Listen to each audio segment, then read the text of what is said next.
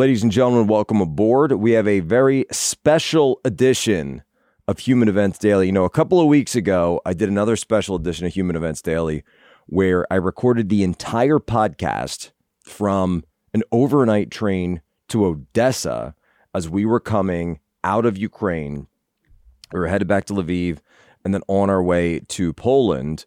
And I was recording that in a separate compartment. But back in my original compartment, waiting for me was the person that had traveled with me to Ukraine, was my partner in crime, the guy who's been my partner in crime my whole life, my brother. Uh, and that was Kevin. And so I remember that I was going through some of my recollections, some of the, my observations, my perceptions, analysis, not too much analysis. You know, I've got uh, my opinions, obviously, but I was trying to keep those opinions and editorializing out of it and really just kind of talk about what I saw when I was on the ground. And I wanted to record it when it was super fresh.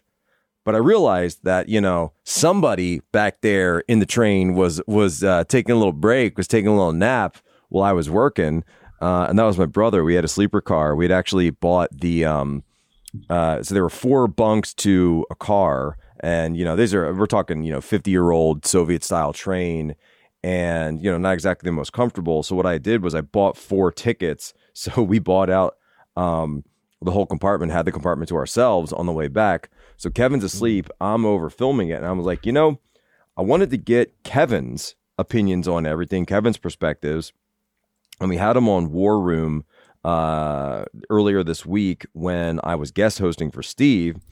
And he talked about it a little bit, but he didn't really get into the full, you know, the full meat and potatoes of what he had to prepare. So I said, you know what, Kev, you're in town. Why don't you come over to the Human Events Daily Studios there, the Turning Point USA Embassy, Capitol Hill, sit down with me, and we do, it's actually the very first sit down interview I've ever done here at Human Events. And I said, Kev, I can't think of anybody I'd rather have for my first interview here than you. So, ladies and gentlemen, welcome uh, the the newest war correspondent, uh, foreign correspondent uh, for Human Events Daily. It's Kevin Posobiec. What's up, Kev? Thanks for having me. It's an honor to be here. Uh, I gotta say, I was sleeping on the train. It was very comfortable, and it was almost the best night's sleep in the whole world. Oh, there we go. But what- Almost. because you didn't have the My Pillow. That's right. Nah, we didn't have the My And I don't think uh, we got to work on that. Next Get 'em- time. get them over there. Next time, right? We'll have to get um, yeah. have to talk to Mike about that. He just got canceled from Walmart. Did you hear that? No. Yeah, I it just happened uh, last night. He got, um, put it out. Uh, we'll have to get the story going, but but yeah, it looks like he got canceled from Walmart. We just heard. Yeah, so, yeah, yeah. So So next time, Mom, of course, ever- doesn't doesn't ever want us to go back, but if we do, uh, for for a wartime train, it was uh, pretty comfy. Get the but it was old. You gotta you gotta put admit yeah, that. but you could open the windows and get the breeze going. Yeah, it's yeah. like one of those one of those uh, YouTube music videos with the, like the background music. Oh yeah, like the, the white train. noise. Well, you can hear it in the in the original uh, episode that I did that I recorded from the train. You actually can hear that in the background, and I was worried. Oh right, yes. Right. So I was worried that that sound would overpower the audio, that it might ruin the audio um, for the episode and just you know sound terrible. Because so I had to take. Mhm. I found some like uh, clear tape in the train compartment that I was in, and the, it was like the one next to us, and I just taped the window shut. So like because it kept kind of like falling forward because the lock wasn't Wow. like the latch wasn't working ro- properly.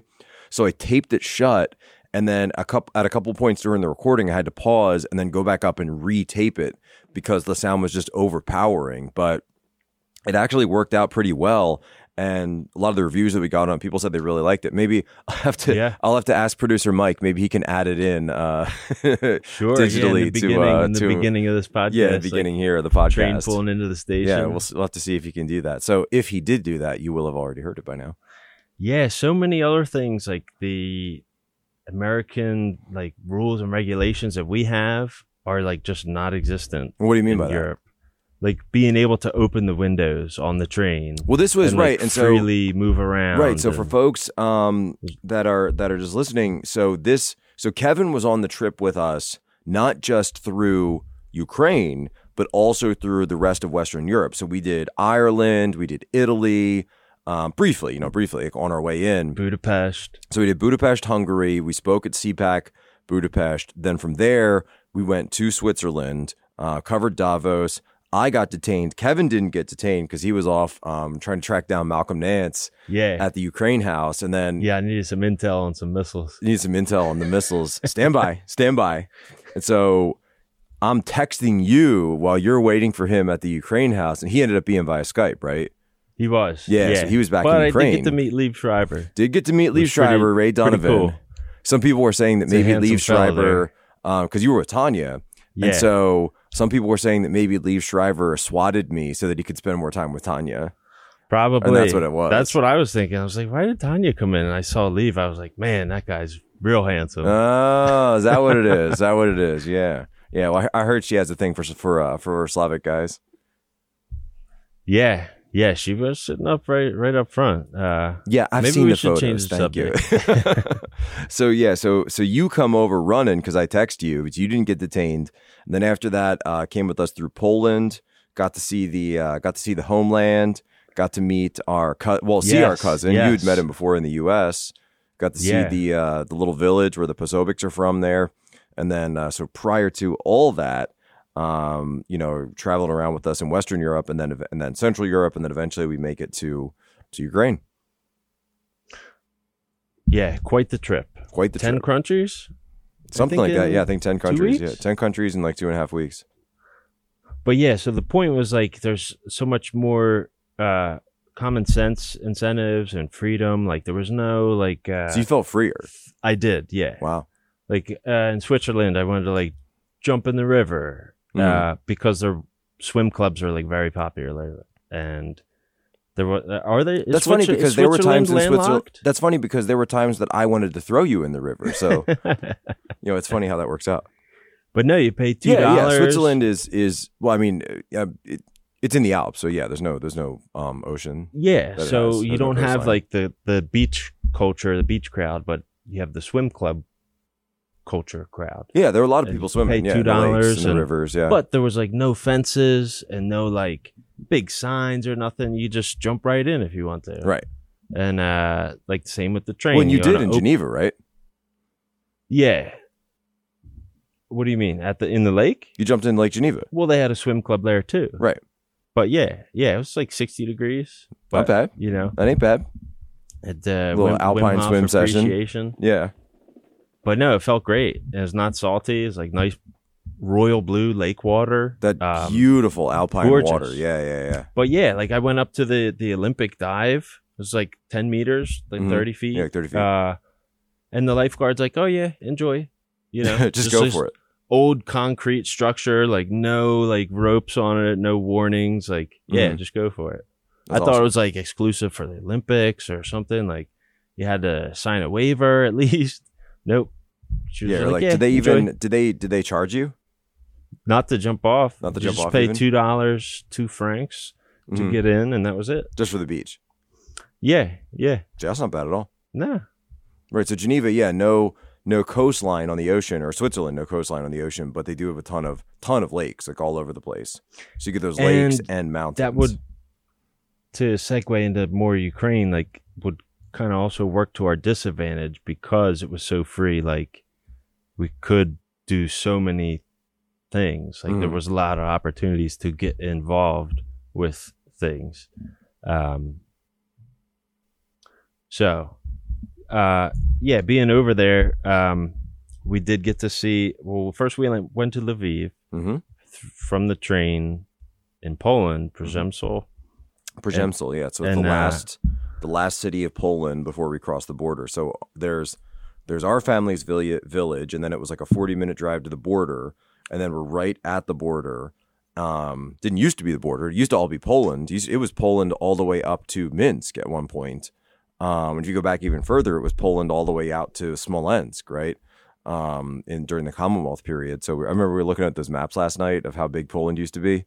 Yeah, And so, and that's that's kind of the you know that's the history of the area, right? Is that there were times where it was just a much larger country than those borders because of all the wars and everything else. You know those those borders, the Poles, the Germans, the Russians. Every time they rumble, it's That's that's Mhm. the that's the battlegrounds. That's that's your bloodlands. That's the that's the killing fields right there. So many battles, so and many we wars saw over the a- years. a lot of the architecture, the buildings and the churches were built then, like before World War II. So they Oh, were yeah, built yeah. by Polish. Very much so. Well, in. Lviv.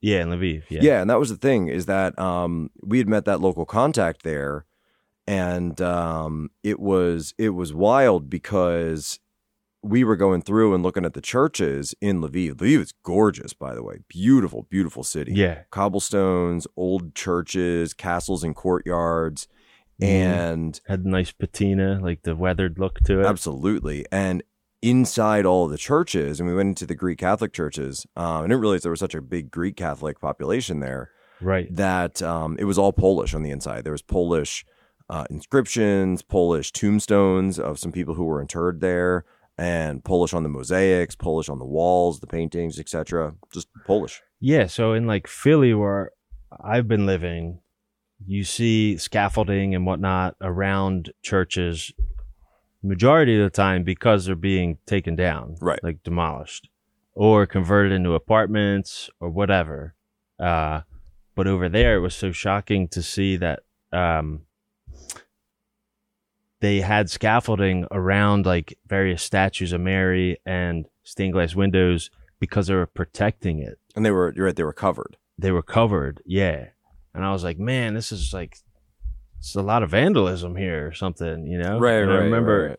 and I was told that no, that's in case the city gets bombed, like to preserve them that potentially they could be, they could be Yeah. protected by. I mean, these are just like outside and inside. you know, big, big drapes and and cloth. I mean, it's not Yeah, it like was like- some. It was, it's not very protective, but if there was shrapnel or some glass, that kind of thing that hits, yeah, yeah, yeah, of course. Yeah. If it was, I think it was more for like rubble or something like Right. to, to hit into it. Well, one of the problems that's been happening, and uh, we didn't see this when it's we were there. very humbling. Yeah. but oh, for sure.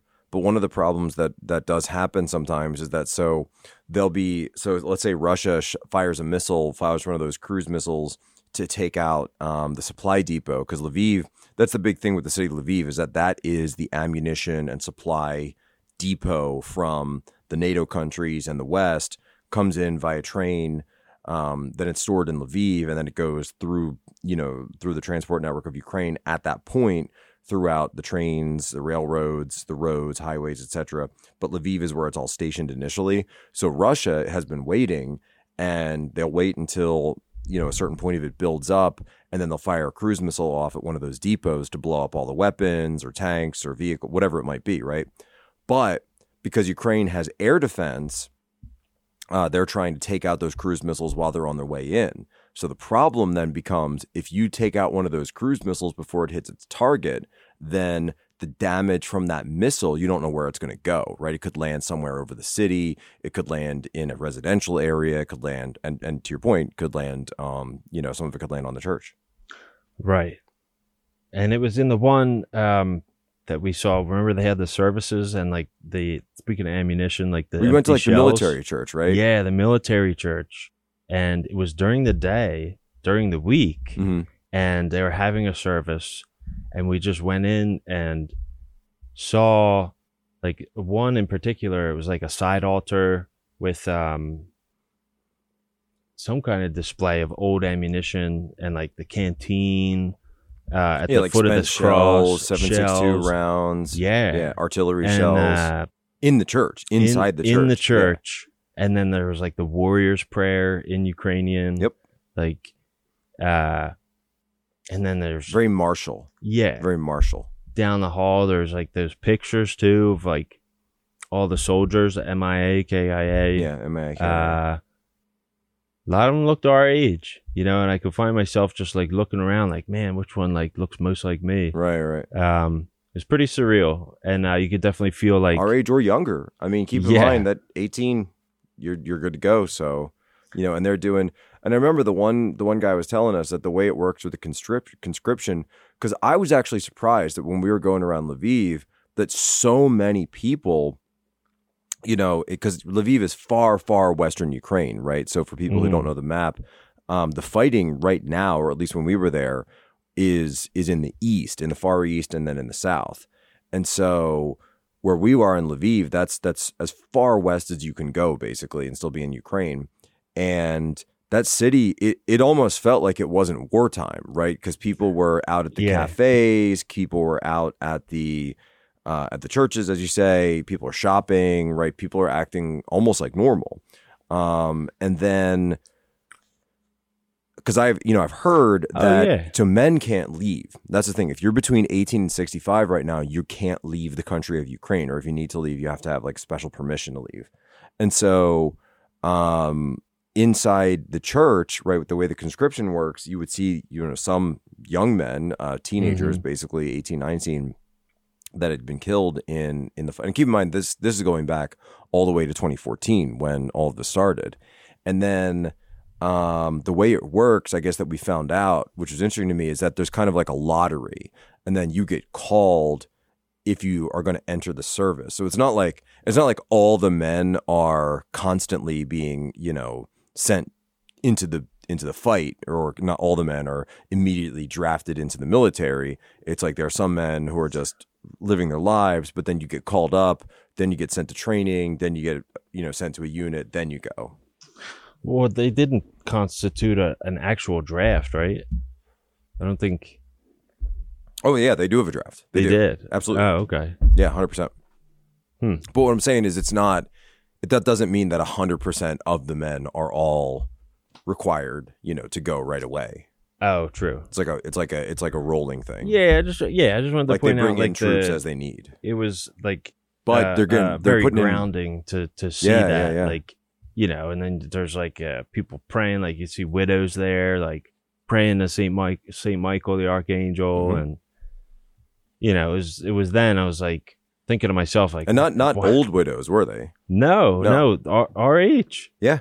um widows in their 20s and 30s so i had to, i had to like definitely pinch myself on the whole trip like Right. just, just make sure like is this really like am i dreaming or but it was definitely a reality check and you know so i continued to like turn to god to pray like what should i do here like how can i be useful Mhm. and and and you know moving forward and part of it is sharing the story but you know i um naively was a little more convinced to like i don't know try and join. There was some people there that really wanted us to join. They saw us and they're like hey what are you guys doing here? Well we You, ended uh, up getting yeah i remember uh, initially being told they said hey we want you to meet with some some journalists uh, on the ground and i'm not going to say their names for um, security purposes and you know it's sensitive people are still in country obviously but when we got there i remember them saying you know hey we're going to be taking some body armor forward and we're going to be you know bringing some helmets and some uh, tactical combat care tourniquets and quick clot and other things Yeah. bandages yeah and I remember hearing that. I said, "Wait a minute that that doesn't sound like journalism. Like we're just here Yeah. to, you know, we report. just need a ride You know, we were looking for a ride with other, you know, reporters. What you guys are doing is, you know, and hey, you're you're here, you're volunteering, like it's, you know, it's your life. i couldn't I- but but yeah. that's not that's not what we're here to do. sure Yeah. I couldn't help it though. I mean, being like, like I'm a carpenter, Right. You know, I work with my hands. That's just where my mind goes. It's like, man, does this church like need work on it? Like, Yeah. or, or uh, you know, boom, boom, boom. Somebody car's broken down. Like, it's just where my head goes. Well, there's certainly, you know, I mean, from a be a situation like that. from a humanitarian perspective, right? You can be there as a humanitarian aid worker, and we saw a lot of humanitarian aid workers who are just helping the people who are there, helping um, people who've been injured in in any of the fighting. Um, you know, as Yeah. you say, help to rebuild. Caritas. Yeah. Caritas is there, and uh, a lot of Americans have gone over in that volunteer capacity as an activist rather than someone who's like you know actually part of the resistance that's that's getting involved in the fighting Right. But more privately though. I didn't see any any uh American flags over there or any kind of like Joe Biden associations uh Well, what's interesting, getting yeah, getting Americans over there. and I, I tweeted the- that you had 40 billion. that you had said that, right? So, you know, on that point, you know, that idea that you know here in the U.S. and really across Europe, we saw this that people have Ukrainian flags all over the place. People are putting them Yeah. on their Twitter accounts. Um, people putting stickers on their cars, T-shirts. Were, I mean, we were at the Paul McCartney concert the other night, and I saw people there with Ukraine shirts on. There was. And there was. Um, but yeah, I hadn't even thought of it that way, and I tweeted that you said that after War Room the other day that you know that when that it occurred to you that when you were in Ukraine, you didn't see anybody flying any American flags. No. Well, no, yeah, no American flags, no like appreciation like that.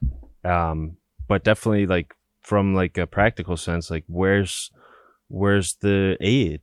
Like we saw we saw some in Poland um before we crossed the border. Uh, a few tents when we got off the train Right in Lviv. at the train station. Which, by the way, what happened when you tried to get some video of that? Oh, they tried to they tried to take me out right away. They Who? some young guys uh, i think they were like the equivalent of like mall cops Mhm. they weren't like official police maybe they were they were junior cadets whatever Like train station police. i could i didn't even get down the steps of the train station and they said But you here." have your phone out. yeah i had my phone out just doing a little scan like you know whatever but they Right. were like oh american tourist came right up and was like delete the footage you gotta you gotta get rid of this and i was like okay sure i didn't know what, what was going on Did he watch you? Um, Did he make you delete it? he watched me yeah Yeah. But then was it in, was it in your recently deleted? I don't know how to do that actually. That Oh, I'll show you. function. But It's I on- did do in if- Davos. I told you what I did with that footage. What? When the when the cop, uh, or whatever you want to call those guys. Those are uh, cops. He asked me to delete the footage, Uh-huh. so I had taken uh two pictures like after the footage. So Mhm. when I pulled it back up, I deleted the pictures and still had the video. No, because you if you go into your um you have iPhone, right? Yep. You go into your Photos app and then you go to albums and you scroll down and you should see recently deleted. Oh, okay. And then it'll stay there for like I want to say like a month. And then you can go in and you can um, restore it. Well, yeah, no, it wasn't even a good picture. It was kind of blurry, even, but just this to show that there was tents, but nothing like American American Red Cross or like United States, like anything. Yeah, I didn't see I didn't see a lot of Red Cross. I went into I the one tent and they had cots, sleeping bags, uh, cheese sandwiches. It was like a big thick Kaiser roll with like two slices of cheese, and that's Mm-hmm. it. And then like some campers like percolated coffee. Yeah. And that's it. You know, Well, I remember, you know, um, for all the refugees, like everybody needs all this help. that's everybody, and that's all you get for forty billion. Yeah. Yeah, where's it going? Yeah, exactly. Well, because it, obviously the question is, you know, how much of that is going to the the actual war effort, you know, bombs and tanks and fuel. How much of that is going to the actual refugees, though, the humanitarian efforts that people need. You know, Tanya, I forget if I told you this, but you remember how um, we were looking to need a COVID tests to get out of um, Poland and back to the U.S. Yeah. So Tanya, Yes. right before, right after she uh, sent us off on the train, she was still staying there back in Poland because I didn't want her to come. Just you know, one of those things where you know I didn't want her to come anywhere near where there could even potentially be anything dangerous, right? Because we have two little boys, right? And um, she went back and she was going around those humanitarian tests, and she actually saw a COVID tent and she went over and asked what the procedure was to get a test just to see if she could get a test there and it was funny because the girl that she met the nurse was actually from nashville tennessee and, Oh, and tanya was saying oh wait like you're you know because tanya speaks like you know she speaks polish and russian and ukrainian and all of it and she goes and she she comes across somebody and said wait a minute well you speak english you're from nashville and she said yeah yeah i'm here i'm volunteering and then Tanya said, That's great. How long have you been here? She said, Oh, this is my second time out. And apparently, what this girl had been doing was she would go to Ukraine, volunteer, but you, obviously, you're not really making any money doing that. So Yeah. they might give you like a little place to live and some food. like crowdfunded. so what she was doing, she was crowdfunding, but then she was play, she was going back home to the U.S. and then was like working a little bit there to make some money, and then you know for like a month or two months, and then coming back to you, and then her plan was to come back to Ukraine. Wow. Well, but Poland. privately, like, is yeah, there privately any, is as, there as any like through that 40 billion is any of it like set aside for people like her Like She wasn't getting any of it. she's like, hey, here's an extra two thousand bucks to go over. You know, Well, and that's and that's the thing, right? Probably is not. is They're you know we're really over there we're over there trying to understand, you know, where our 40 billion is going because when you look at the situation, you have to say there, there are people caught in the middle of this, right? And you know, you can look at the two sides and we try to be um, at least objective here from the perspective of saying, you know, this is what Ukraine is saying. Ukraine is saying you're invading. Russia is saying that there was a coup and you guys are trying to, you know, you started the civil war and we're just in protecting the people that you're attacking in Donetsk and Lugansk, et cetera, in Crimea. sure. And so, right, we we get that. We get that there's two Yeah. sides to every story. But from from my perspective is there's always going to be people that are caught up in the middle of it whenever there's one of these squabbles. It's Uh, kind of like it gave me a little bit of um appreciation, more appreciation for why it was that our you know that our great grandfather decided to leave Poland. Because you go back to Poland and you say, "Man, this is a beautiful country. The food's amazing, Yeah, but great soil to grow. great soil, but you know, every time the great empires rumble, you know, it's it's right there. Sure. it's right and there. having family still over there probably caused like girls like her, you know, maybe she has family over there. Oh, she might. Yeah, I don't know. um, Just to volunteer, and it's commendable. I'm not saying. oh, yeah, I'm not 100%. implying like you should expect a check from the government to go volunteer. Right, but the question is, where's you know, where's where's my where's my forty billion, bro? Exactly. Yeah. Yeah. But uh, I did notice that too. Like um, the Ukrainian people that are caught up in the mix that don't know any better, just banding together anyway um, to get the resources out there by like get rides here. Like- you you posted something on on Instagram about that, right? I did. I liked what you wrote. Yeah, it's like a tweet, but you could say, but like on Instagram, it's just words, you know. Um, but that was very, that was very um, impressive to see. To people not running away, not being refugees, standing their ground. Yeah, Um, and I could relate because it's kind of like, kind of like me and you. Like I work, I I work like with my hands and all, and I don't have the time to uh, or anybody in trades, not me and you directly, but like anybody that works in trades, and other people have commented on this. Um, we rely on journalists today in the digital world, like to get accurate information on what's going on, especially if you're in war. Like you need to know accurate information. Like, and even soldiers, like, hey, why are we fighting? well, that's that's where- what, that's what they say in, in in war. The first casualty is truth. Exactly. Um, but to see that, like, uh, people still going to work at the restaurants, still like, even when we were in Mykolaiv, like we stopped at a gas station. There was this lady, like, all dressed up in her uniform, like cooking croissants, like baking and making sandwiches. It was a really really nice And- gas station, by the way. yeah, it was great. I actually took a picture of it because the, the pastry like it was like brand in- new, eh, like white steel. Totally, totally out of place. Yeah, super out of place. Not and this to is say, like that was what like that- thirty minutes out of Mykolaiv. Yeah, yeah. Where all the all the prices were zero, you couldn't even buy gas there. It Right. well, I think they were out of gas. Yeah, it was probably seized by the military or potentially. something, or shut down, whatever. And it was not like the they were like ignorant of anything like going on, but like you could tell these people like had their uh they had pride in what they were doing. yeah their dignity was still intact, dignity. Right. and it was just amazing to see. And something And that was like, Uh, keep in mind, that's you that's know, like I would know, love to folks- see more of in America. for folks who haven't You know? seen, yeah, for folks who haven't seen the, the or listened to the first podcast, you know, this is on the on on the highway that we when we made it from Odessa to Mykolaiv, and keep in mind, so we did we did forty hours on the railroads in Ukraine, forty hours. So that's six hundred miles in, six hundred miles out.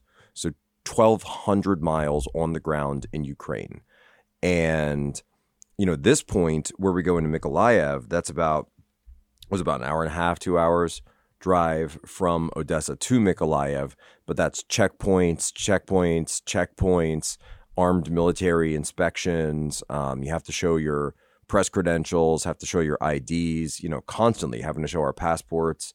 And, you know, in the midst of all that, we find this little gas station with like a pastry shop and they're right in the middle of it, you know, and these people, yeah, you're right. They, you could tell they took a lot of pride and, and dignity in what they were doing. Yeah. And then, when we were down, I saw we saw the guys salvaging like out of the buildings that got bombed. Like they were just there's there were so many like moments like looking out the window, just see like somebody still just like going from good with their groceries from the from the supermarket, like Right. going home. Carrying Or those, uh, like- those bags. Yeah, like some guy like putting out the trash, like, right. and then down the street there's like a building bombed out. Mhm. um, because the narrative we get is like, "Hey, listen, we have all these refugees. Everybody's running away from the war. Blah blah blah." And then you get there, and but there are like, people who stay. Yeah.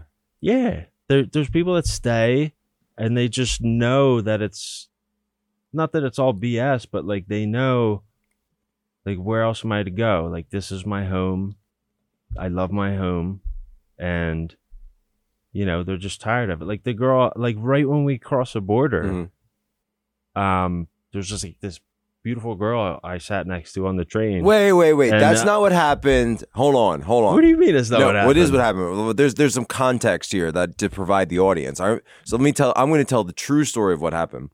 So oh, there's context. Oh, though, there's context. There's definitely context. So I get the tickets, and we're going across, and and and this originally we only had tickets uh, from Przemysl to Lviv, and so that was what like four hours, right? but it was mo- it was mainly because the train was slow and because we had to do the border check. It's- eight a.m. train. I think it yeah, it was. was like right? eight a.m. Like that train, that's that's really not far. Like it's it's it's literally right on the other side of the border. But because it takes so long for the inspections, and they have to check everyone on the train. It took about four hours.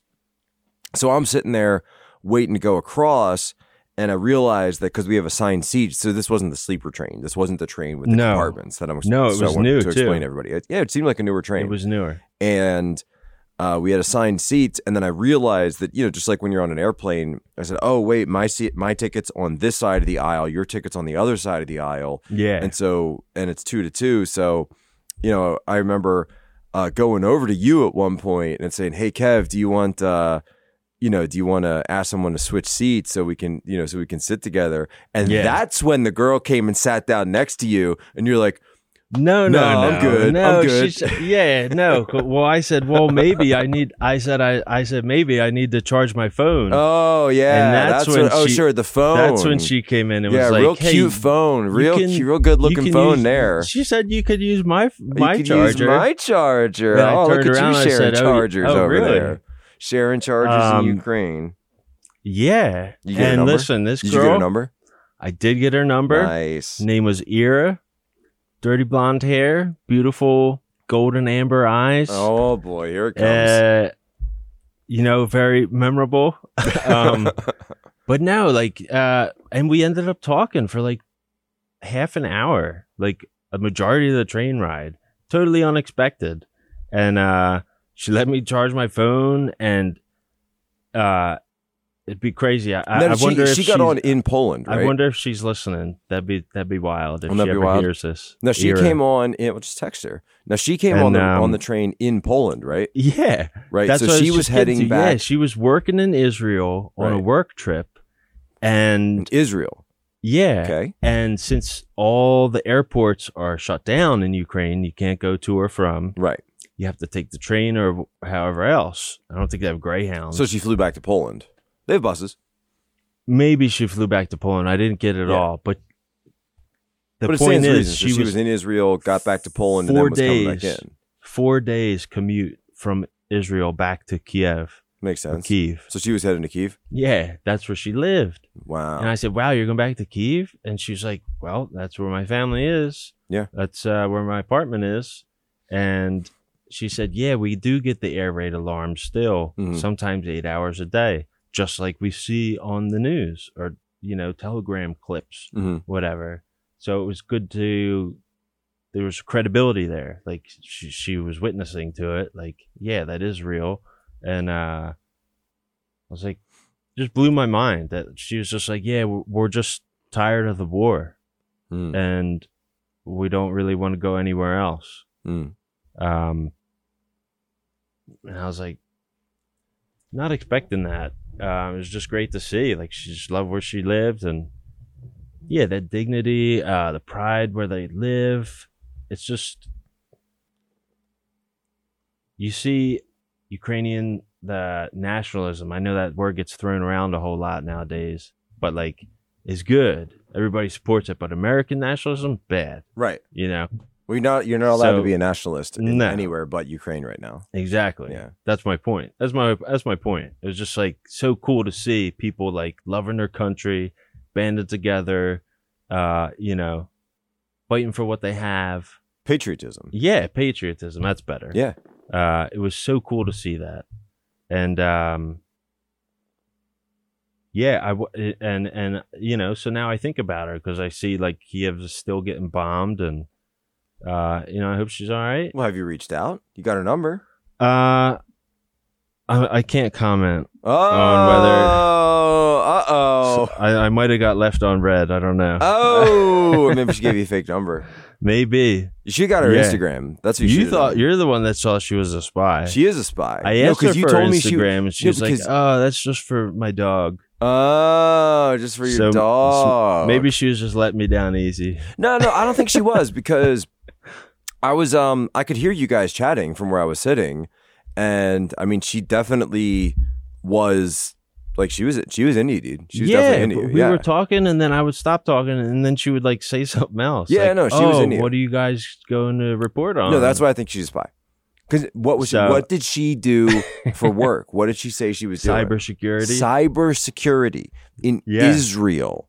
Right? Yeah. That's a spy, dude. Agency.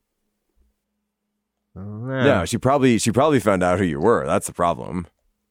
Yeah, maybe. Yeah, Just, yeah. like scan my phone. Yeah, scans. Yeah, like What- dur- dur- dur- that's why she wanted me to plug it in. Yeah, was scan- like- right, right. Yeah. all- what did you plug your like a- phone actually into? Right. she was cute though.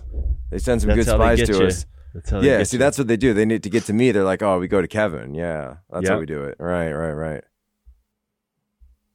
Oh man, yeah. So that was that was quite the ordeal. I did not want to get off the train at that point. Uh, well, because she, yeah, she kept going going to Kiev. Kiev. Yeah, she kept Yeah. going to Kiev, and then um, I was about to. I was. We were stopping at Lviv, and after Lviv, they opened up the the coffee car on the train. I was oh, you're buy gonna her ask her to the co- coffee. gonna ask her the coffee car. Yeah, But that is that was your our move? stop. You take him, take him to the coffee car. Why not buy her a drink? Yeah.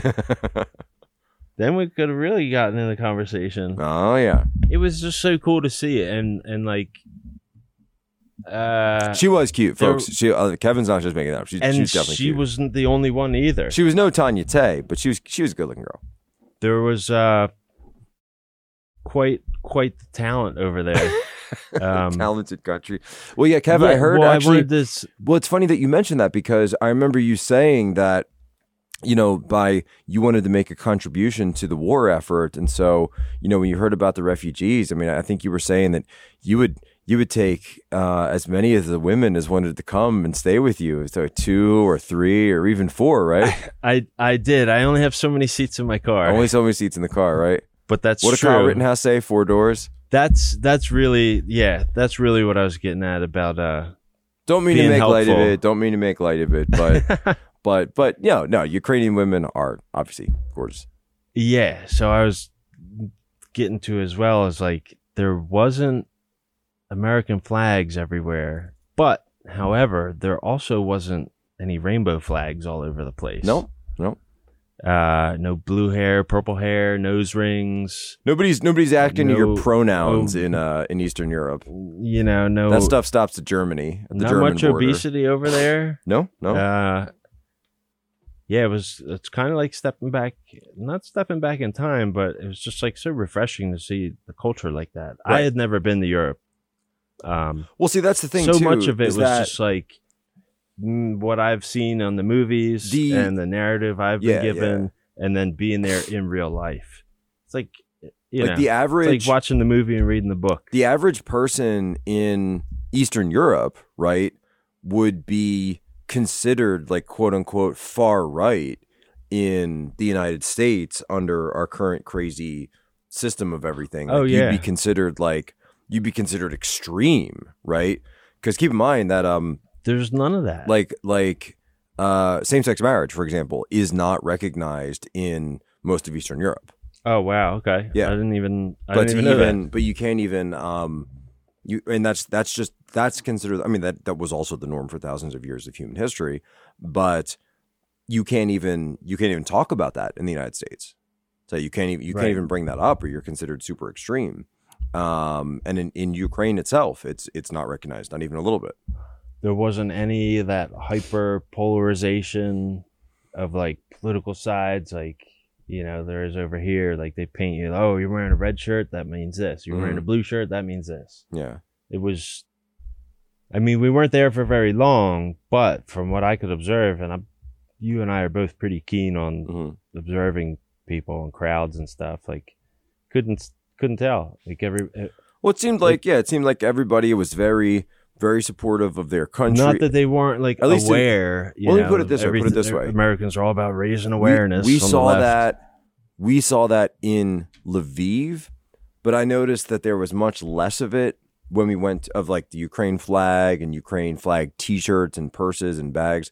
I noticed Mhm. there was less of it when we went to Odessa, and then when we went to Mykolaiv, there was like none, other than maybe like a couple of billboards.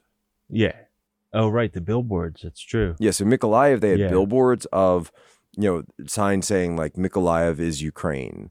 Um, you know, I could read that basically, um, the simple ones, but I didn't see like people walking around with Ukraine T-shirts and Ukraine flags and everything. So you saw that more in Lviv, but it was like the further east we went and the further south we went, it it it became less and less. Yeah. But real patriotism. Oh yeah, awesome. I don't like. I I only imagine it like scenes of like Valley Forge or like Washington crossing the Delaware. I always I think I think about like Revolutionary War and that kind of patriotism.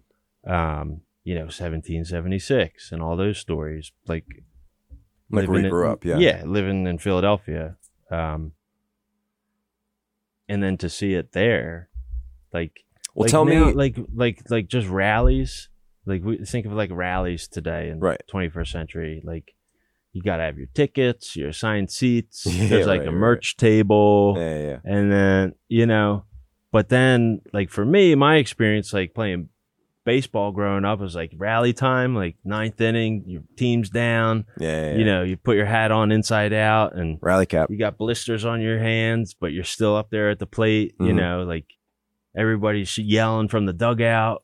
You know, you just get into it, and nobody has to tell you. Like it's just You're in. yeah, Yeah. It's just something that happens. So the the uh, that or- that feeling in the, the air, organic basically. element, you yeah, know, like a feeling in the air, very human. yeah yeah it was it was so cool to see. Like, you- and I just have that. pray that like you know, God forbid it never hap- has to happen in America. But I, I felt it too. I definitely, I, what you're saying, I, you know, I definitely felt that too. The minute we crossed the border, it's it's it's it's in the air. It's palpable. So now I have that, like, yeah, God forbid ever, anything ever happens in America, but it's just like, man, like to see them, like it was like an example Mhm. of what, you know, could be like for defending America. Well, I was going to ask you something else, but let me let me follow up on that real quick because I remember you wrote something. Uh, you wrote something on Instagram hmm talking about your reflection on what if something like that happened in America, and and Yeah, tell people what you wrote. Well, that's that's kind of what I was getting at. I mean,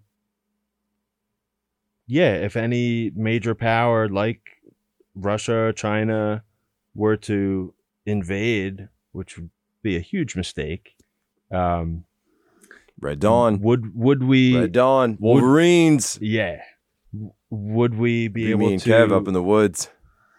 yeah, but we would need more than just you and I.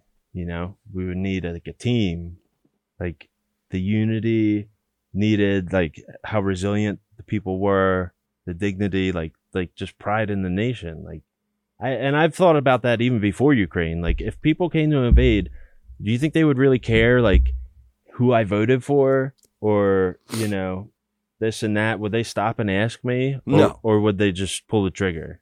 Or would they just Well, it probably You know. depend on what you're doing. probably depend on what we're doing. Yeah, Yeah. of course. But they wouldn't stop and ask us questions before, like, you know, handcuffing us or whatever happens. You know, they would they wouldn't care like uh yeah, who I voted for or what my job was and you No. know, they would just see, oh, Americans, you know. You know what I'm saying? It, it it it's well they say there's nothing that unifies a people like an external aggressor, like an external force. We And had so like it- a bit of it at like post 9/11, like Yeah, the week or two after. Yeah, it is kind of like that, where it's sort of we're all in this together, and this is bigger than any any one faction. It's bigger than any one you know region or, or ideological you know coalition or something. That it's Yeah. you know this is all of us versus nothing. I mean, it's it's a powerful thing. It's a very powerful thing. It didn't matter, like, oh yeah, the, like a guy that owns a 7-Eleven working with like a firefighter, like working with like a painter, with working Yeah. with a doctor, and it's like all the labels didn't matter. Everybody kind of got together. Right, and you do We you do have see that, that. sense in Lviv. You definitely have that sense in Lviv. So that's you know, I took that in stride, and you know, it was like part of why I'm uh, being more vocal about it, and uh, you know, online and coming here.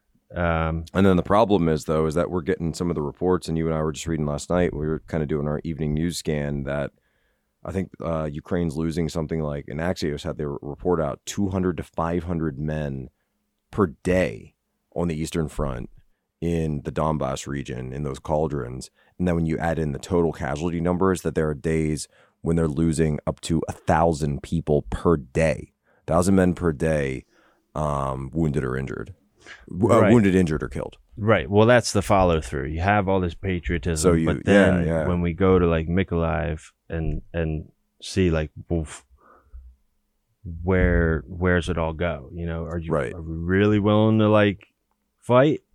Um, and someone else had posted that. It was like kind of sarcastically, but like, hey, I'll like, you really want to go over and help Ukraine? Like, I'll give you a thousand dollars to like go join join the join the forces hmm but uh yeah being over there like to Be like to- Malcolm Nance looking for missiles. yeah to to actually go over um and fight Well, it's, I mean, it's one thing to I think be you know like you were saying before, help out on the humanitarian side as a volunteer, as an activist, rebuild churches, help with the refugees, that type Mhm. of thing. And one thing that we found out that I didn't even realize before we were there that there have been three million people that have left Ukraine, but there's a million of those that have come back since they initially left at the end of February when things started. So there's been a lot of people, and even when you and I were going from Poland into Ukraine, probably thanks packed. to good reporting packed. accurate reporting Well, reporting and also just kind of realizing how how things are going, and right you know that that same sense of of like you said, home. People don't want to. You know, some people. I I can imagine certain people like uh, you know look at it as an opportunity to come to the come to the EU, right? Come to other parts of, especially like if you're younger. You know, they kind of look at it as that as, as like a tick because because Europe or uh, uh, Ukraine isn't part of the EU. that's So, what i'm saying some yeah, people that's what i'm saying so many leave. people come from elsewhere than ukraine to america to cross the border like because we're the best like Right, You come over, you don't even have to come legally anymore, and then we'll get you a, an Mm. apartment. We'll give you a On phone. this president, yeah. We'll give you health care. We'll set you up with, you know, Education. we'll set you up at Yeah, yeah, education. yeah. Yep, and you can vote. Well, we're getting to that point, basically, yeah. To see people on the train going home, like now I'm good. Right. I, I want to stay home. And uh, I used to be more, um, I guess, cynical about that. Like, but to see it in real life is just, it's just amazing. To, Now, what- to witness that? Now, tell me a little bit more about, and you talked about this a little bit on War Room. This is what I was going to get to in a minute there. A minute ago, Mm-hmm. was that when we actually got forward to the city of Mykolaiv, a city that has been uh, under attack at points. It was quiet, pretty quiet the day we were there. Uh, got hit, I think, like a day or less than a day after we left. The shipyards got bombed, and when you realize that we were, you know, getting closer to the actual line of the Russian advance, where you know, I think we got as far as the Kherson Highway, and the Kherson Highway was obviously it's the highway to Kherson, but Kherson is the the first Russian held city whereas Mykolaiv is the last Ukrainian city before you before you reach there. So we were at a point where we were probably about you know, let's say let's say the roadblocks were out of the way, then we'd be maybe about 15 minutes from the actual, you know, where they're having these artillery du- uh, duels and the actual fighting. Yeah. Yeah, it was at that point that, that also like it was uh, in touch with reality again too. yeah, reality. Lofty, oh, European trip, first time ever. Like yeah, yeah, yeah. when I saw those those uh, reality comes up and checkpoints, slaps you in the face yeah, there the when you're at the checkpoints we had to go through, and the AK-47 in the AKs, face. and the passports you got to show, and you don't know. Papers, papers. And you didn't even know either. Usually, you have a little bit of intel of like where we're going and this and that, but you didn't even know.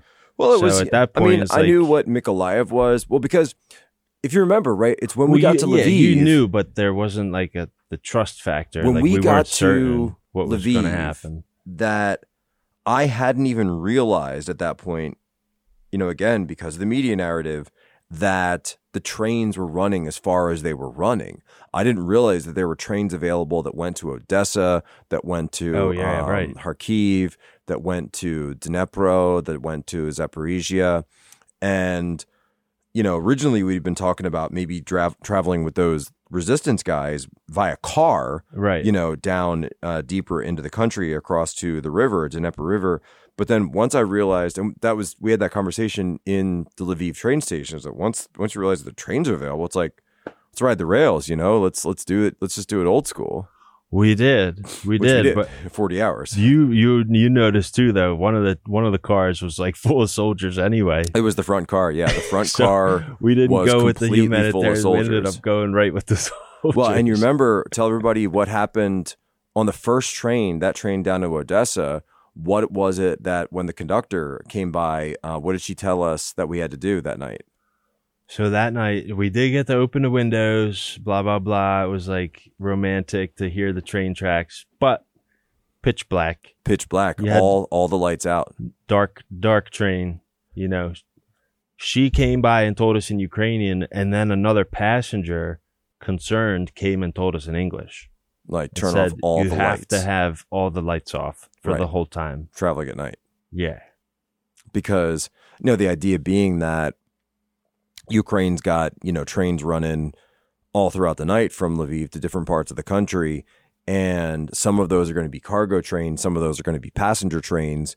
So obviously, a cargo train would not have lights on it, but a passenger train would potentially, right? Have the have the windows. Cargo train, cargo, yeah, you know, box or at cars least like going to a have it. small yellow light, red light, like airplanes have at nighttime, or something like a you know a night light. right Not- and no- so the only but if you're let's say you're you know a russian drone that's that's keeping an eye on from the sky on the trains it might be harder to tell which one is a cargo train versus which one is a passenger train if there's no lights yeah, yeah, so it's kind of a way to to hide which one is the uh is the military train oh yeah, oh The yeah blue. What was it? It was like an old round top.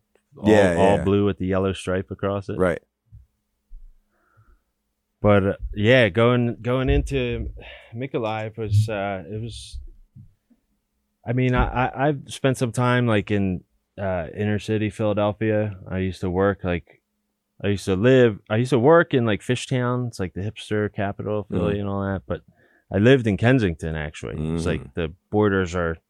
You know, everybody argues about where the borders of neighborhoods are. Probably, Kensington's probably, bad. probably in DC too. But Kensington's bad but yeah, yeah. If anybody has seen the pictures of the the L, like the elevated subway and those blue arches, yeah, it's pretty horrifying. that's where all the the fentanyl addicts yes, um fentanyl they call them fentanyl zombies are are hanging out they also re- refer to it why do they call it kensington beach Kensington Beach.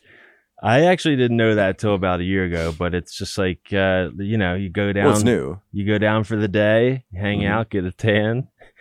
Well, they say because come people back the when end. people get O- when people OD on fentanyl, they're like they just collapse on the ground and they're lying out, and they say there's so many people lying out there, it's like going to the beach, so they call it Kensington Beach. Yeah, yeah, yeah, yeah, yeah. That too. No, no sunscreen, and yeah, they lay out there for pretty long. and well, so not only from there, but um, uh, you know, for folks that that haven't followed before, Kevin was with me in Chaz in Seattle in 2020. Um, some of those nights it got pretty hectic. You were with me in 2016, Deplorable, DNC. DNC, um, where it got got pretty rowdy there. So you know, Yeah. we've been in some been in some stuff. Been in some stuff. Philly was pretty intense. Yeah. I know some other uh, of our contemporary journalists. Um, they were actually in Philly for the George Floyd riots and all the looting. Mhm. Um, so I was down there on top of just being Kensington in general, but for, all that. Were you? for all that did you go too. to any of the George Floyd riots in uh in Philly? I did. Yeah, you did. That's right. I had to thought live you did. there. Yeah. Well, you were, were, yeah, you were burning down there. buildings and Yeah, fair, fair. fighting the police. Yeah, Uh, and then I was there with the National Guard too, yeah. and I ended up actually Oh yeah, tell me what you I, did for um, the for the guard. Yeah, quick story. Anyway, it's just to like relate to how decrepit uh Mykolaiv is. But real quick, yeah, when the National Guard was in Philly stationed, uh because you always see like people helping out addicts. It was the middle um, of summer, so it's super. and hot. I'm not against that at all, but it's like they they get like preferential treatment down there. They get like all kinds of food every day, Mhm. clothes, you know, f- food, showers. Like who would ever want to stop using when you get all these people to give you peanut butter jelly Mhm. sandwiches and cigarettes every day, all day long? Exactly. Um, The real horrors of addiction. Yeah, Yeah. yeah, So it's like you, it's like the difference between helping and enabling. So Yes. my point was, and getting the stimulus check. I got a stimulus check, and I was like, "There's so many people giving out stuff. I'm gonna go." And I spent my whole stimulus check, about half of it, as much as I could carry on like drinks and energy drinks. And I walked out with like two full coolers, uh, and I was just started walking up to soldiers like stationed in Humvees, handing out drinks to them. It was like the middle of June too. It was super hot, hot. Yeah, and these guys hot are and in humid uniform, in Pennsylvania, not in like out west. armor. Yeah, We got the humidity on the East Coast. that's right. So yeah, I went over and you know I did Periscope that one. I usually I don't record stuff like that, like you know, because it's it's more for like God and God's work. Um, but I did have someone with me and it's like hanging out, recorded it. Um, but yeah, it was like, what can I do? What can I do to take action to give back? And uh, they were appreciative. Some of the guys were like, nah, nah, like, what you, what are you doing? Like walking up the soldiers. Um, but other guys were like, yeah, you know, and a couple of the guys were younger than me and Yep. like lived in like Harrisburg because you get the right, like you get the National Guard wherever they're stationed, like from that state, like deployed. I don't know how it works. Like, Well, they But, could be uh, in a. You know, it depends on which unit is deployed, right? So, National Guard is from uh, Pennsylvania, so they could be like Fort Indiantown Gap, or they could be different, um, different parts of the state, and then people could, you know, for their for their reserve student, uh, their reserve service, they could travel to that unit. So the unit could be stationed anywhere in the state, and they could be anywhere in the state. So you want to usually, obviously, you want to try to, you know, stay somewhere, be in a unit that's close to your house, but I remember like when I was uh, when I was in the reserves for the Navy side, like I used to have to travel to uh, Fort Dix, New Jersey, to you know because that was the closest unit that had availability for me. no, I remember the one guy in particular, he hated it. He was like, this sucks. I don't want to be so close to my home. Like, it, it was like messing with him. hmm You know, it was like uh, such a shame to have to be deployed like yeah, yeah. in his backyard pretty much. Um But that But that yeah, so you say so all when we went to Mykolaiv, like, that that yeah. flashed you back to that was Kensington where and the yeah, Floyd that's what all I could compare to. Yeah. Um so but it was definitely shocking and horrifying in its own right. Mhm. Like it was war and I was ready, you know, at that point. Like, you know, uh, it wasn't like I don't know. I, I was serious. You were too. Like, and and we were. uh I was ready for you know the unexpected. We are on our toes for sure. Um, to see like bombed out buildings, and I was expecting it to be a lot worse, and it probably it, it was like, but we just didn't have time to go further. Uh, but yeah, to see that, um, And and to your point, I remember you said when we were there that we would we would see bombed out buildings, but it, it wasn't like every building in the whole city was bombed, right? It was more like, um, at least at the point that we saw it, it was more that, uh, you know, there'd be like one building here, one building there. The problem, of course, being if the fighting gets closer, then probably more of those buildings are going to get hit. and absolutely, that's what did happen uh, in the in the following days. Right. Uh, a few of the few of the uh, ports there were bombed, and it was when I brought up the first building we saw was like a simple apartment building. Well, how many was it? Like maybe thirty apartments Something like tops, and I, I I thought we were going somewhere else. I didn't even see it when we got there because it was all just like regular buildings, and then this one was on the corner, and it was blasted out like right in the middle of the building. It almost it, looked like a Like- like, a giant had just like punched it from the top down. Like you had a main entrance in like in the center of the building, in the front, and that's where the explosion was. Yeah, it was direct Like, hit. direct hit. But it was there. I I remember questioning like why Because we had guides it- with us at that point. yeah, questioning the guides, like why it was just this building. Like, what is this? Like a warning shot? Like, where's the other? I I just assumed Or was it targeted? from you know movies or whatever, like there would be like four or five other blasts like nearby, another building across the street or something, like the road blown up. Like Hmm. I didn't know. Um, but yeah, that's that's uh, the investigative part came in. Like Well, that could have been, for example, you know, and maybe our guy just didn't know, but you know, maybe that had been like a, a command center of some sort, or you know, a center for the volunteer military, or you know, some type of yeah, I could see that. be of some sort of military significance, and that's why it was targeted specifically, or you know, some individual who was there, you know, Yeah, 21st century warfare. make it- like they right. have drones. Yeah. They could have had some guy with intel, had the drone follow him home, exactly, and then boop, you know. or or just tracking the phones. Or yeah, true. Mhm. Yeah. Yeah, they can track your phones. They can track your phone all day long. Probably track your phone all the way back. Your little, your little, uh, your little Kievan spy there. She's probably tracking you right now. Probably listening to us. I know. I got to get a new phone. Hi, Ira. How are you? but then, so, so we go, we we get that close. We come back. We come out. You're back out now. Tell me what, you know, and just in terms of like wrapping up a little bit. What are your when when you see Ukraine on the news now? When you see headlines, you know, what is it? Is it is it easier to put into context because you've you know, and, and I don't mean to overplay or overstate, you know, what we saw and what we did. I mean, we, we barely saw anything. We barely did anything when we were there. It was quiet, but but just the fact that you Probably better off. you were there and have that perspective now, and that you can see, you know, back here in the U.S. There's all this this talk about it, forty billion dollars, another billion dollars, arms going over.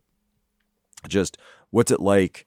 you know, hearing these stories now or following Telegram and seeing the videos, etc. Now that you've actually been there and and walked those streets and driven those roads, and rode those rails. to put it in context, um, it's really just. I, I don't I, I don't I don't know how to put it exactly. Like uh, I know it's mostly not true. Like it's it's like mostly fake news. Like what we most of what we see, How most it? of what we get. What do you mean by that? Uh, just the way videos are curated and edited and audio that you get it like bef- before having gone I was like man like everybody's excited to support Ukraine? Like why is that? Hmm like everybody on the left and the right. And I'm like wait a second. Um but to see like how how uh, I guess chaotic it is over there and and also like the same time like organized it is with like resistance fighters like I, I'm, I'm kind of still still cloudy Still on it. processing. He's still processing Yeah, it, yeah. really. Um, but when I see the news from Ukraine now, it it's yeah. I mean, it's nothing new. War's nothing new. Mhm. Um, depends on the station that you watch. But is you it, know?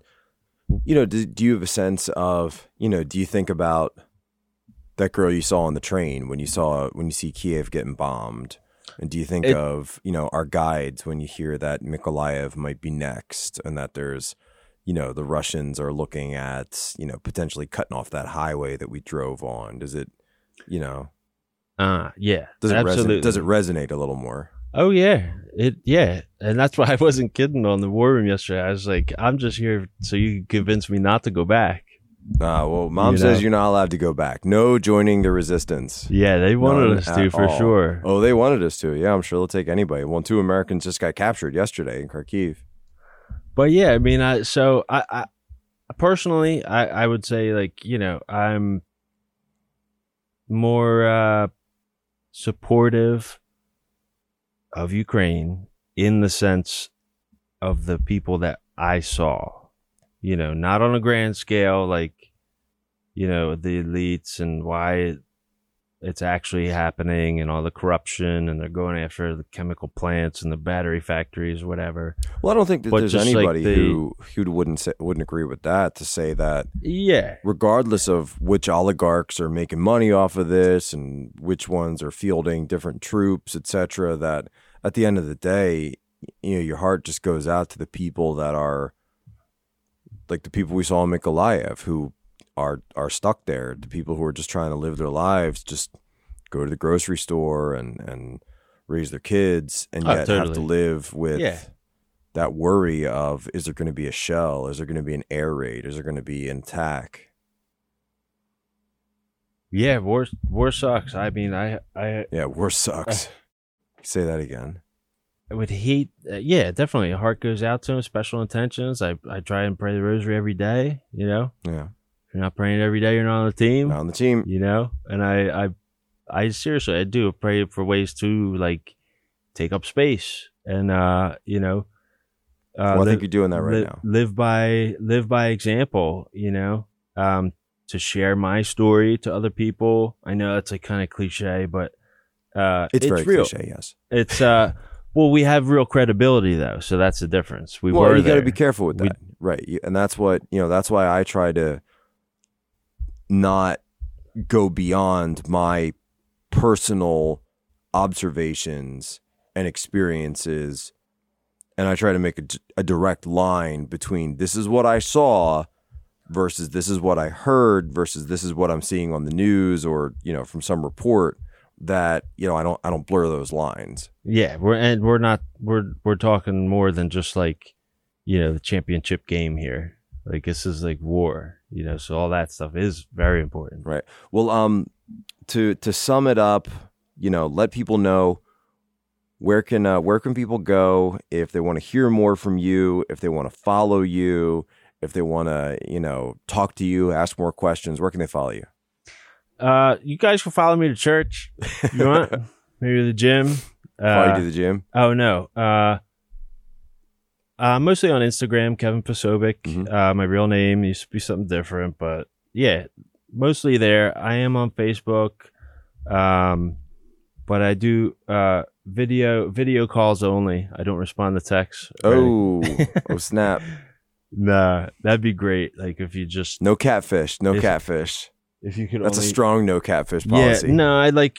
Uh, I'm old fashioned. I like actual phone calls and you know video calls. Um, so I challenge anybody to do that. Go for it. I don't have Twitter or LinkedIn or none of that. Um, maybe You're on Gettr, day. right? Though I am on Gettr. You're on Gettr, yeah. yes, I am on Gettr. Um, same name. same name. Okay. Yeah, Gettr, Instagram, and with you. You know, sometimes in the field. Mhm. So look for me on there. do some more of that you know and and let me just say before we before we sign off here that um i don't know if i've said this directly yet but thank you for coming with me because i was uh you know i would have gone either way and um usually i do like to have a plan before i get in over my head for some things before i usually like to kind of at least sort of know the parameters of where i'm going like for chaz we had that kind of planned out Mm. I remember. I also remember that you've helped me not go into certain places. You remember during the George Floyd, uh, the Chauvin trial, Yes. when I suggested, I said, "Hey, why don't we go to the uh, the George Floyd uh, Square, the autonomous zone they have out there in Minneapolis. Oh yeah. and you were basically like, the Jack, gas station. no, we're not going there. Yeah, the Cup Foods. Yeah, that was real hot. You were like, we are not going there. That is block was not hot. Seattle. that is not a bunch of white, you know, Antifa losers. That and I remember there was a drive by the very next day. That's right. The very next day There there, was sure a drive by. So you you talked me out of that. Well, one. I call it sometimes. I try and do my best. but I appreciate appreciate you You're coming welcome. and and being Yeah, there absolutely. and uh, as a brother, you having know. my back and riding the rails is didn't realize it'd be as long as it would, but uh, you know we did it. and I really feel like I know popular and all like I really feel like God calls us to do something more than what we actually do in life and I feel that um but yeah yeah so I'm glad to be along along for that uh to do more in life Last Like- quick question. So you not before we did all this, we stopped in Rome, and you got to go to St. Peter's Basilica. oh I sure did So Tanya and I, Yeah. we, we we we were you, we had to film the show that day, but then we went and went over to the Sistine Chapel. But you were you pretty much spent the day in the Basilica. So uh, so what what did what did that mean? What did that mean going to the Basilica? Ugh. Uh, well, I'll try and keep it quick. Uh, to it, you know, I honestly thought I was going to get uh like emotional, like going in there, um, but I didn't. I got a little little choked up, but Mm. it was so surreal, man. It was, uh, but it was like relieving to be to go in there. It was just like as a Catholic, it was like, man, like this is it. Like this is the place to go, and yeah, that that's what was going through my head, you know.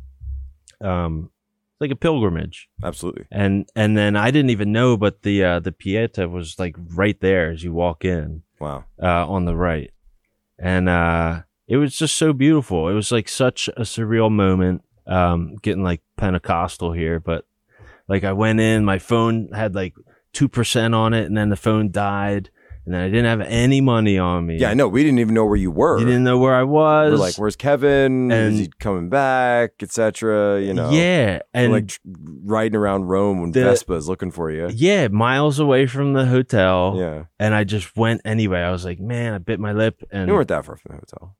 no, it was maybe it was a solid mile. It was walkable. It was walkable, and I did walk. Um, but yeah, just you know what I'm saying. Like it's just like no phone, I guess. Like anybody nowadays, you lose your phone power, and Right. But uh, took 25 minutes. Great planning, during the folks. day. Great planning. 25 minutes to get in. Everybody online says two to three hour wait. 25 minutes, I was in there. Nice. And then it was just amazing. Like I was praying, I, my plan was to pray a rosary, which I did in front of St. Joseph's altar, uh, amongst many other people. Um, but then also I was treated to, uh, it was kind of like the Stations of the Cross thing. Uh, somebody could inform me on that, but all in Italian, and they would go around to each uh, statue and altar. And the priest would say a, f- a few things, and then a, a small choir would sing, uh, and then just go to the next one. They carried on like that for like an hour, uh, just going around the church, and it was on the speakers and everything. Um, That's awesome. so so serene and then at the end the end was the best part and and then i'll and then i'll and then i'll stop but it was around five o'clock and they had a mass in the back and it was roped off though and two italian guards at the front and they were like are you are they Italian basically the Swiss guards? italian Oh, okay. they were in suits the swiss guard was out front Oh, I But- see. they were saying like I- forget exactly verbatim, but it was like, "Are you a tourist or are you a Catholic?" you know, they asked you. Oh. Because they didn't want people just walking in there, sitting and taking pictures of the mass the whole time. And I was like, "Yes, I am a Catholic, Yeah, that's right. and I'm here Oh yeah, for five o'clock mass that's right. in St. Peter's Basilica." Boom. And I got, I went up front. It was all in Italian, but I, you know, it was great. It was Italian or Latin? Italian. It was Italian. Okay. It was Italian. I think it was Novus Ordo. Okay. Yeah, but I did kneel for the Eucharist Of course. and uh, didn't didn't got, took it on the tongue, not in the hand. Amen. But All right, yeah, folks. got to All see right. St. Peter's tomb and apparently St. Paul's uh, there too. That's right. And and and stay tuned because St. you Peter talked about seeing a us. representation of the Stations of the Cross, but uh, uh, we're doing so. Turning Point is going to be doing a trip to Israel in September, Mm, and uh, I'd love for you to come with. that's exciting. see Jerusalem. And so you've seen the uh, the Epic. the celebrations of the Station of the Cross. I'd like to take you to the real thing. What do you say? That would be great. All right, Yeah, I'd love to. all right. yeah. That's the next adventure. All right, appreciate it. Thank, Thank you so so much, for listening, Kevin. It's an honor. to love you. yeah, Uh, love you too. Always, You're welcome. you'll always be my brother, no question. Appreciate you having my back. It was great to be uh, on in in the first first podcast here. First interview. guest. First interview. All right, ladies and gentlemen, thank you so much for listening. And as always, ladies and gentlemen, you have my permission to lay ashore.